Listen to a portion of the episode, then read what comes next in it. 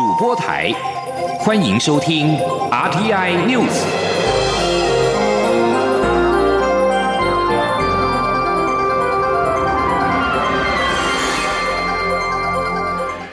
各位好，欢迎收听这节央广主播台提供给您的 RTI News，我是陈子华。在近期国际车用晶片供不应求，多国政府向台湾请求支援。经济部长王美花在今天证实，已经收到德国经济部长阿特迈尔的信件，但是还没有回信。他也跟德国在台协会处长王子涛说，盼德国在行有余力的范围内协助台湾取得疫苗。而王子涛则是表示，会转达相关的意见给德国政府。记者杨文军的报道。国际爆发车用晶片荒，包括德国、日本及美国政府都纷纷向台湾喊话求援。日前，台经院建议晶片换疫苗，也获得卫福部部长陈时中正面回应，说乐观其成。对此，经济部长王美华二十八号在业务汇报前受访时证实，已收到德国经济部长阿特迈尔的信件，但还没回信。他也同时跟德国在台协会处长王子陶说，台湾愿意协助他们取得车用。用晶片来克服汽车产业困境，但也盼德国在行有余力范围内协助台湾取得疫苗。他说：“所以台湾啊，愿意在这个疫情时代，大家啊互相的协助，那我们来协助他们。”那对于目前哦，台湾自己的疫苗还没有做出来，我们也需要得到这样的晶片的时候，我们当然哦也需要啊这个其他的国家可以来协助台湾哦取得疫苗，特别是来保护我们呃最优先的这些医护人员等等。那昨天哦我也跟德国处长哦表达啊这样的态度。王美华也说，王子陶说会转达相关意见给德国政府。而至于德国外交部重申对台政策不变，王美华说，全球疫情严峻，大家应本着互利共荣的精神，台湾扮演好自己的角色，在国际上被看见，这一点一滴的努力对台湾比较重要。中央广播电台记者杨文君台北采访报道。而车用晶片供不应求，德国、日本跟美国政府纷纷向台湾求助。对于我经济部跟厂商达成共识，齐心缓解车用晶片的需求。对此，德国汽车工业协会也立即发表了声明，感谢台湾的晶片制造商的承诺，尽可能快速解决半导体供应瓶颈的难题。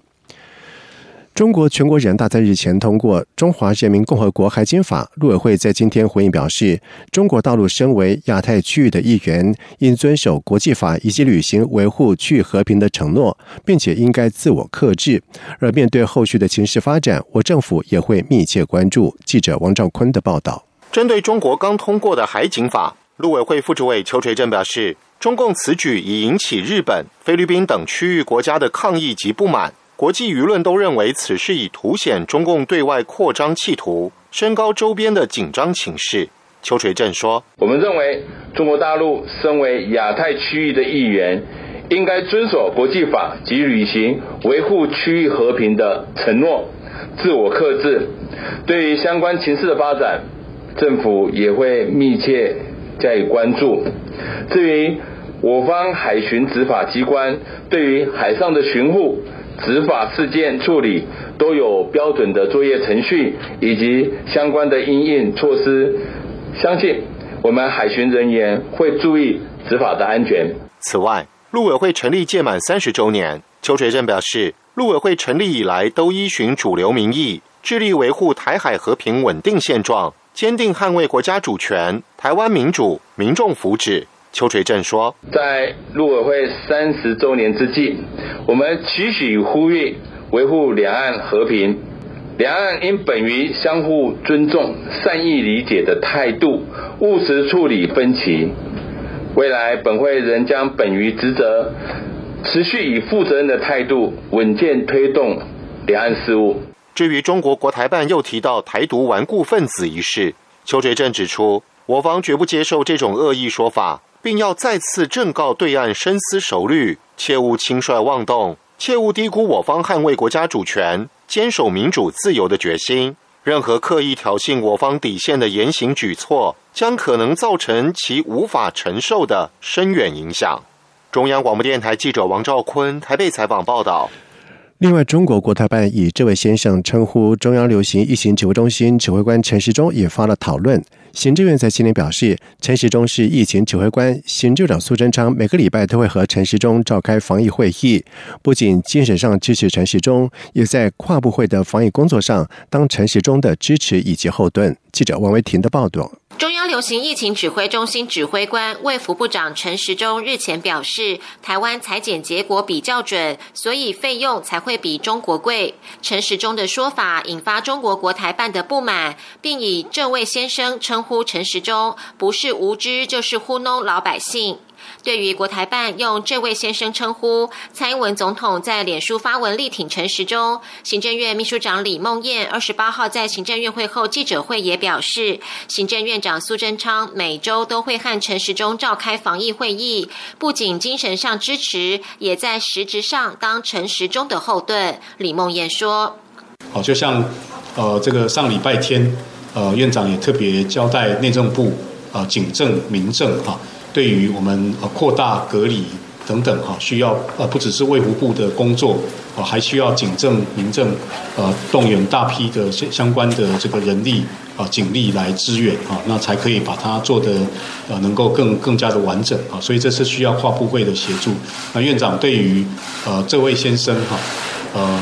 不只是呃在口头上。呃，给予支精神上、口头上给予支持，也常常也是一直都以呃实质上的在执行面呃给予做最大的这个支持跟后盾。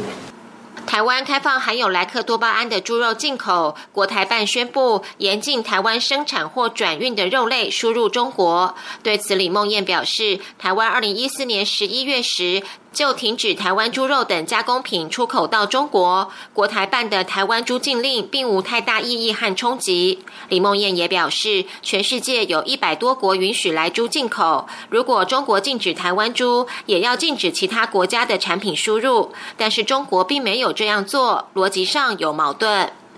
由于港澳是台湾猪肉产品出口重镇，国台办禁令发出后，是否会影响港澳市场，也引发关注。李梦燕表示，陆续有许多国家对台湾猪有兴趣，农委会也编列经费推动养猪产业升级、屠宰、冷链等设备升级，和协助出口商拓展台湾猪外销市场。中央广播电台记者王威婷采访报道。而对于中国国台办以这位先生称呼中央流行疫情指挥中心指挥官卫副部长陈时中，台北市长柯文哲在今天回答媒体提问的时候表示，基于对等尊严，我们可以称国台办为那个机关。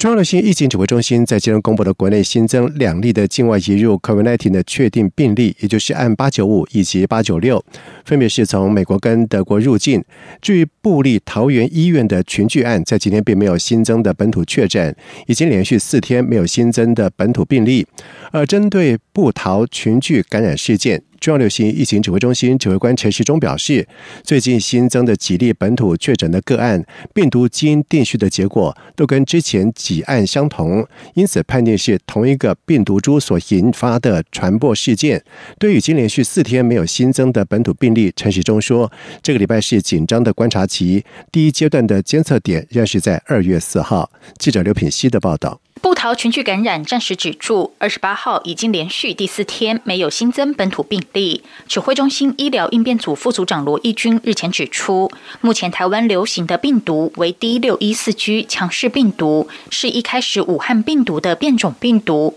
在这次布桃群聚感染的病毒检验中，感染源 M 八一二指标个案 M 八三八。以及按八三九、八五二、八五六的病毒序列都是 D 六一四区变种病毒，同时又带有 L 四五二 R 变异位点，也就是新突变的 D 六一四区。指挥中心指挥官陈时中二十八号下午在记者会中表示，近期新增的按八六八、八六九、八八五、八八九等四案的病毒定序结果，跟先前四名个案一样，都带有同样两个突变。其中按八八九虽然无法完整定序，但还是带有两大突变，所以评估这起群聚事件是同一个病毒株所引起。由于已经连续四天没有新增本土确诊，媒体询问疫情是否已趋缓，陈时中表示，目前朝正向发展，本周是紧张关键期，风险观察期仍要等到二月四号。他说。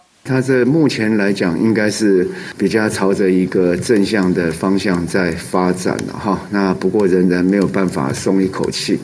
哈。那这个礼拜是一个非常哈，就是非常紧张的一个观察期。那一切的时间点，还是让我们第一这第一个阶阶段的一个监测点是二月四号。好，二月四号，二月四号的时候，我们也会做布套整个全院的一个哈，不管是住院呃在留院的这些员工，或者在院外的这些员工，我们全面都做会做一次的一个计划哈，来做一些裁剪啊，那确定是清零。指挥中心持续回溯框列接触者，目前隔离人数已达三千九百零八人。陈时中说，目前已差不多框列完毕。至于已隔离期满的医护，目前有两百二十九人，暂时都不用上班，进行自主健康管理。央广记者刘品熙在台北的采访报道。另外，前往中国武汉的世界卫生组织 WHO 的专家小组在今天隔离期满，将对俗称武汉肺炎 COVID-19 的疫情起源展开调查。而目前还不清楚他们会在什么时候以及在哪个地点展开调查。COVID-19 第一批已知的感染案例是在2019年底出现在中国武汉。据悉，COVID-19 病毒来自于蝙蝠，而最初是从武汉贩卖野味的华南海鲜批发市场传播。而截至目前，COVID-19 大流行已经在全球带走了超过。两百万人的生命。对于世卫专家解除隔离，美国白宫发言人艾莎接受访问时表示，有关病毒如何出现，继而扩散到全世界。我们非常有必要厘清真相。他并且强调，美国特别关注中国有些消息来源散播假消息，并且敦促进行稳当而明确的调查。另外，中国外交部发言人赵立坚也在今天表示，WHO 国际专家组为期十四天的隔离在今天结束，而之后将在中国开始 COVID-19 病毒疾病溯源的工作。他并且强调，各项的活动都应该符合科学溯源的原则。美国国务卿布林肯在二十七号表示，美国反对中国对南海做出超过国际法所同意的海事主张，并且和力抗北京施压的东南亚国家同在。美国国务院发表声明说。布林肯是在和菲律宾外长陆新通话的时候发表了这项的谈话。同时，声明当中指出，布林肯誓言要和面对中国施压的东南亚国家站在一起。潜藏丰富资源的南海，同时也是一条重要的贸易路线。中国声称拥有几乎整个南海的主权，而菲律宾、汶莱、越南、马来西亚跟台湾也都声称拥有。南海部分水域以及岛礁的主权，美国指控中国利用俗称武汉肺炎 （COVID-19） 疫情造成注意力的分散，推进在南海的势力。同时，布林肯也强调，中国在南海的海事主张已经到了超出国际法所准许的海洋区域的程度。美国表示反对。而在美国前总统川普的任内，美中关系因为包括了疫情，还有香。中国的香港政策、北京对于穆斯林少数民族和贸易的处理等各样的议题而恶化。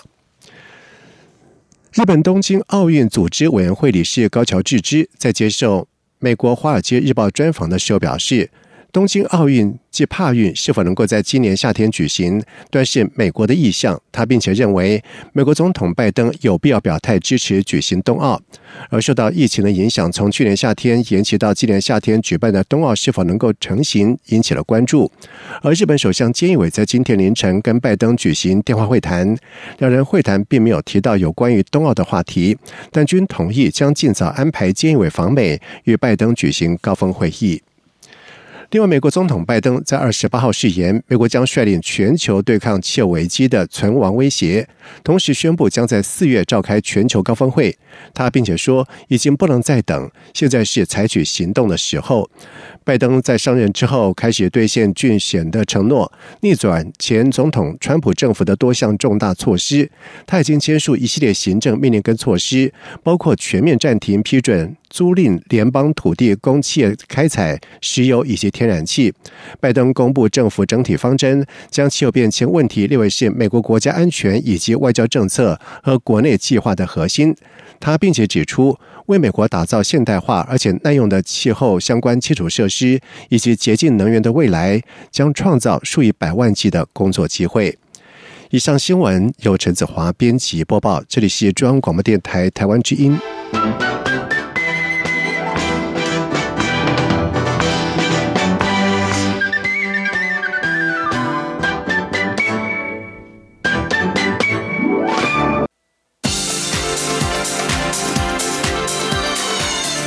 是中央广播电台台湾之音，欢迎继续收听新闻。现在时间是晚上的七点十五分，欢迎继续收听新闻。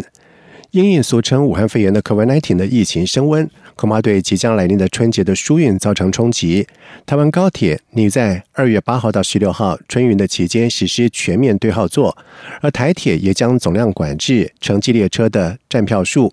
此外，在面对民众可能为了防疫选择自行开车出游或者是返乡，导致国道以及省道塞爆，对此，交通部长连佳龙也在今天指示相关单位要及早应应。记者吴丽君的报道。武汉肺炎疫情升温，交通部政务次长王国才二十七号召开应变会议，决定在今年二月八号到十六号春节疏运期间，高铁将取消自由座，改采全车对号座销售；台铁城际列车也将总量管制站票数，每列次最多发售一百二十张，每节车厢最多站十五人。至于区间，车则比照捷运如常运行，另外列车上的饮食则采原则禁止例外开放，也就是吃药、喝水等等可以例外开放。由于这项决议已提报中央流行疫情指挥中心，指挥中心也原则同意，只待完成行政程序后，交通部就会公告实施。根据交通部截至二十七号晚间的统计，目前高铁定位率大约百分之五十八，较去年春节同期减少百分之五，且随着疫情变化，定位率持续下滑。因此，若春运期间改采全车对号座，将可释出四十六点七万个座位，占比达百分之二十八点七。即使临时增开班次，也将以全车对号座贩售，渴望有效疏。疏解车站人潮。至于台铁长途旅客多采预售票搭车。因此，限售城际列车站票对春节返乡民众影响有限。另外，有鉴于去年春节疫情突然爆发，大众运输量较前年下降百分之十五到百分之二十，高速公路车流也推估在疫情影响下，民众降低出游意愿，导致车流量减少百分之十一。为了避免今年春运民众再度为了防疫，减少搭乘大众运具，改为自行开车出游或返乡。交通部长林佳龙也在二十八号指示，全力提高双铁运能，加强宣导分流及路况及时通报，国道疏运措施再精进，并备妥离岛返乡和收假运能应变，全力严防春运拥塞。中央广播电台记者吴丽君在。台北采访报道。而交通部在今天宣布了升高大众运输防疫的规格，在春节期间，高铁、台铁、客运以及国内的航线都禁止饮食，违者开罚最高新台币一万五千元。不过，禁止的饮食也有例外的情况，像是如果民众有饮水、服药以及哺乳等需求，则不在此限。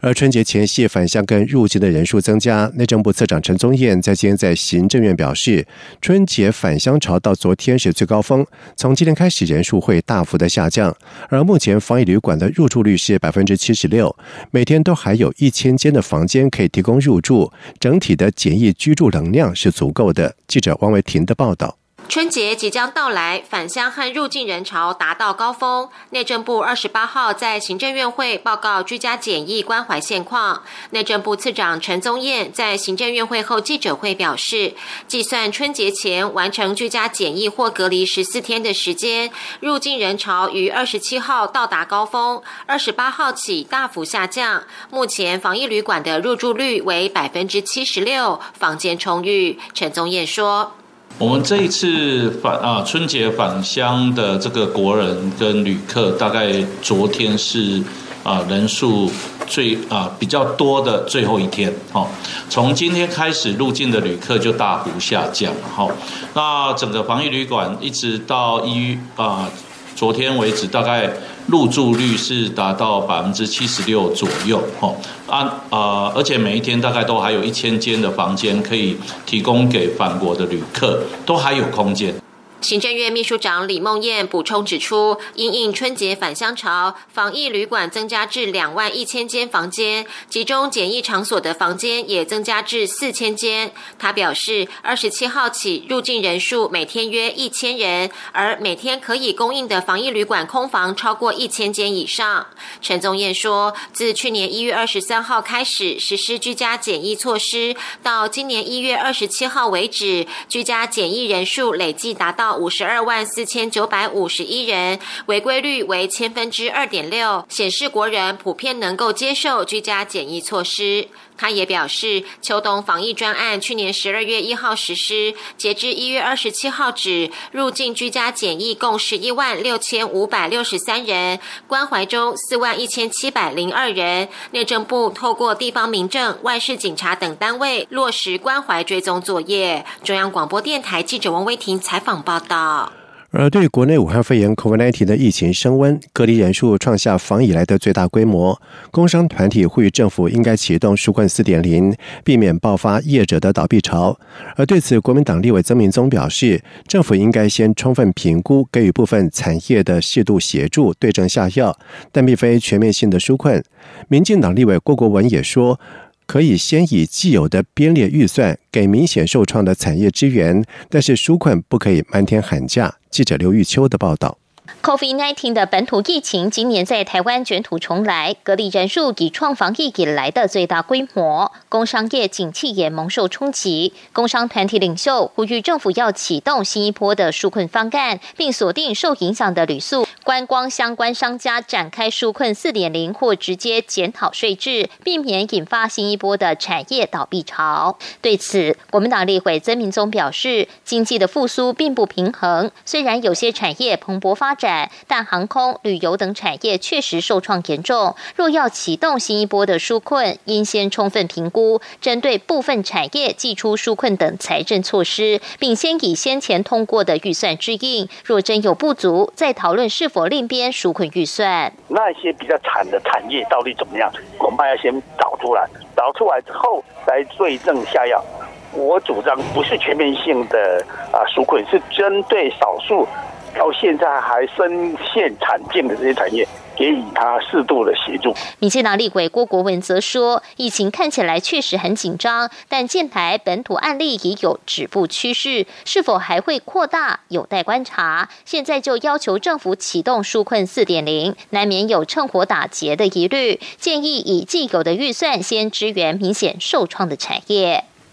纾困不是不行，纾困要有正当性跟必要性，而且你应该是针对说哦，有很明显冲击的。我认为冲击比较大的是那个婚宴的啦，大型的那个餐饮店那一种，经济部应该及时的启动啊。这个要这个应该经济部具有的那个之前通过的这些预算当中，应该与商总应该是促成这样的对话，不是在那漫天喊价。民众党立委邱成远则认为，政府可以先评估纾困四点零有无必要，但立法院第二会期才刚通过纾困三点零的预算，应该先盘点各项纾困计划的执行率会比较妥适。邱成远并说，疫情冲击一年多来，台湾各种业态正在改变，建议政府也要做个总盘整。中央广播电台记者刘秋采访报道。在外电消息方面，加拿大众议院在二十七号表决一致同意给予从二零一二年起遭到囚禁的沙地阿拉伯的布洛克巴达威公民权。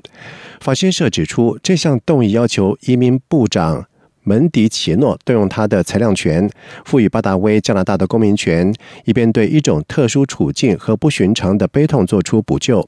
而支持这项法案的分离主义政党魁北克集团主席布朗谢表示，如今这是来自于众议院的一项正式的要求。杜鲁道总统以及门迪奇诺必须要行动。同时，布朗谢发表声明说，由于巴达威的健康在狱中处于危险的状态，因此对他来说每天都很重要。荣获沙卡诺夫人权奖的巴达威，从二零一二年就在沙国遭到囚禁。巴达威因为在网络上面成立并且管理一个论坛，在二零一四年被以侮辱伊斯兰教的罪名判处十年有期徒刑以及一千下的鞭刑。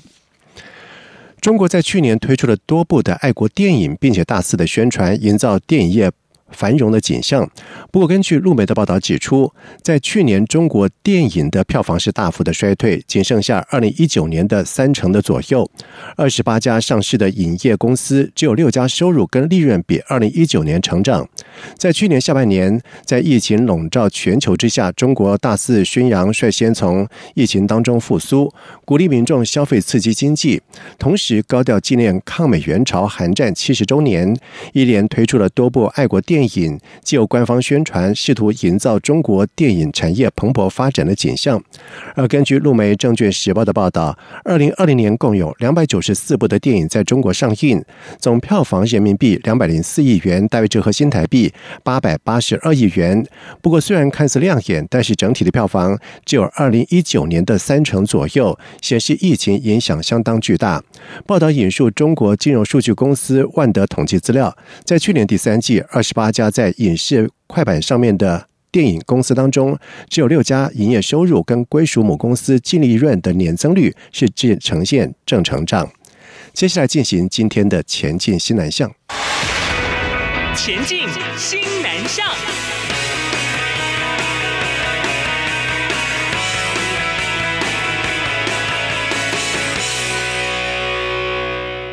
在大学从事行政工作的叶思莹，透过了旅游探访台二十号南横公路上面的人事物。在最近，他将十八个故事集结成书，当中特别介绍了从柬埔寨远嫁到高雄甲仙二十三年的新住民沈文香是如何在经历了九二一大地震以及八八风灾之后，活出自我，更带起甲仙的蓬勃生机。记者陈国维的报道。喜爱独自旅行的叶思莹，常来往高雄甲仙到眉山。他最近将当时沿途发掘的十八个故事汇整出书，发表《Hello 山上的朋友》台二十号南横公路之旅。内容涵盖当地的小镇书店、编织阿嬷、布农猎人、喜乐菜车以及爱玉家族。叶思莹说，来自柬埔寨的沈文香，在一九九八年嫁来高雄甲仙，当时感受到夫家的人都对她很好，也促使她积极学好华语和台语。后来经历九二一大地震及八八风灾，让她在二十多年来看到甲仙商圈的起起伏伏，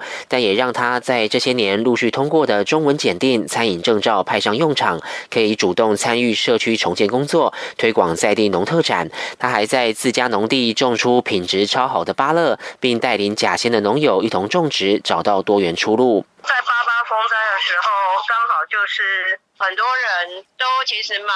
不足的，忧郁啊。可是那时候他本来他们都要去做农作嘛，但他反而因为这样就有空出来的时间，他反而就自己把握那个时间，又去学了很多新的东西。所以其实当后来就是慢慢复苏之后，他反而就那一些学会的东西就变成了他后来的一些养分。